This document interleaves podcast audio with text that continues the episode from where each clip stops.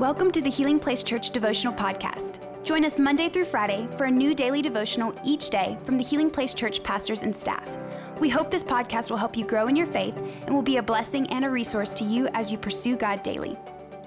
Hey everybody, thank you so much for joining us for the Healing Place Church Devotional. We've been studying Acts, and if you've ever faced a storm or a difficult time in your life, then today's passage is going to encourage you. Maybe you're in the middle of that storm right now, or that's something that you faced a long time ago. But we're going to see, where is God in the middle of the storm? Acts twenty-seven, verses twenty-one through twenty-five is what we're going to read today.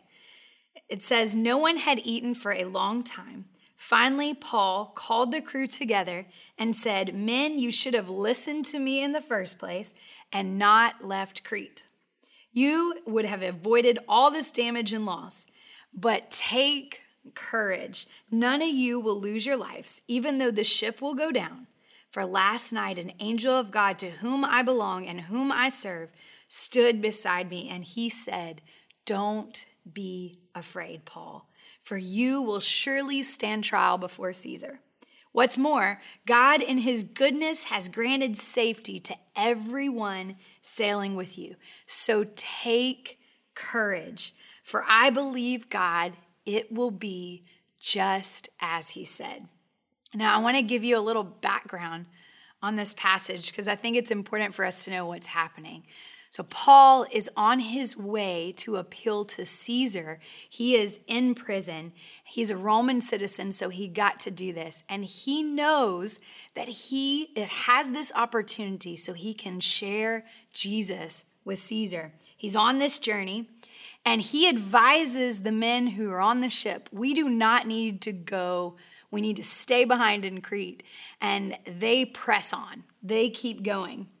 And this storm has lasted fourteen days. Can you imagine a storm that has not stopped? Now, some of you can imagine that in your own lives. Maybe you're in the middle of something right now where you feel like this has lasted a very long time and it's it's not going. And maybe you're asking, where is God in the middle of the storm? It's been lasting a very long time, and I just need to know, what is God's role? What does he do in the middle of storms? Well, there's a couple things we know from looking in Scripture about God and his role in storms. We know that he uses them to get people where they need to be. We know that he speaks peace in them. Remember when Jesus was asleep on the boat in the middle of a storm with the disciples? We know that the winds and the waves obeyed him when he woke up and said peace.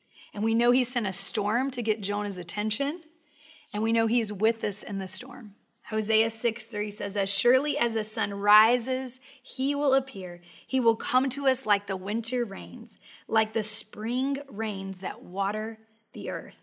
And lastly, we know, as Romans eight twenty-eight says, God causes everything, everything to work together for the good of those who love God and are called according to his purpose. So in this passage today, Paul is facing a storm. These, these sailors are facing a storm. And we're going to look at two things in this passage that I think stand out. Two things. One, there's this phrase or this moment of, "I told you so." And the second is, "take courage." So let's start with, "I told you so." You know, have you ever been... Um, had an opportunity to give someone good advice and they just don't listen to you?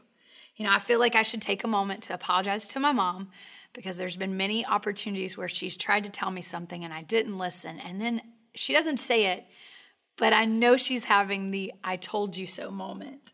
You know, here Paul is having one of those moments. He said, "Hey, I told y'all we should have stayed in Crete, and you didn't listen." They ignored him, and now here they are fourteen days later in the middle of this storm on the sea, and they are listening to Paul now. He has their attention.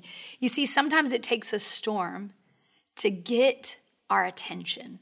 Sometimes it takes a moment where we are in a position to receive. It takes a hard storm for us to receive. The men who were ignoring Paul are now listening to him for answers. You see, storms cause us to search. They, they cause us to find the one who's in control of it all and seek him with everything we've got. And oftentimes, there's something that he's already spoken to us. Just like Paul said, hey, we shouldn't do this. There was something that God might have already told you. What has God told you? What are the promises that you hold on to? Look at verse twenty-five. Paul said, I believe God. It will be just as he said. Can we say that? Do we know God's word so much that we can be sure of what he said? We need to know God's word. So first thing is that I told you so moment. The second thing he tells them is to take courage. You see, Paul could say take courage because an angel had visited him. Paul could say take courage because he knew there was a call in his life. Paul could say take courage because he knew he was supposed to go and be in front of Caesar and talk to Caesar. He knew that moment was going to come. God had told him. He could say, take courage. And Paul could say, take courage, because he had heard Jesus himself say it. Jesus said, in this world, you will have trouble, but take heart. I have overcome the world. Those were Jesus' words to us. And that's why Paul could say, take courage. When we have a relationship with him, when we believe in him and we believe what he says and we believe what he says about us, then we too can take courage and trust in a sovereign God that is in control, that the winds and the waves have to obey him. And your life, no matter what you're facing today, you can take courage. The author and the finisher of your faith, the one who is in control of it all, is, is in control of all of this. He's got it. You can take courage. We can take heart. So there's two things.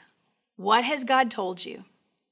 What are those moments, those I told you so moments? Go back to his word. What are the promises of God? Find out what those are and hold on to those promises in the middle of the storm. And the second thing, use that to take courage. He is in control. Let's pray together. God, we love you and we thank you that you are in control of it all, that you are sovereign over it all. Nothing surprises you, God.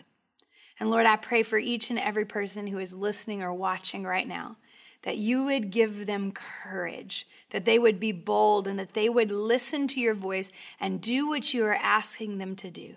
God, I pray that we would take those steps of obedience towards you and know that there is purpose even in the middle of storms.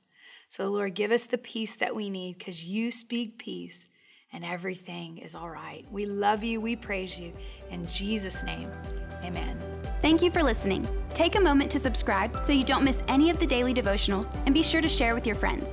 For more information about H P C, visit healing place church dot org.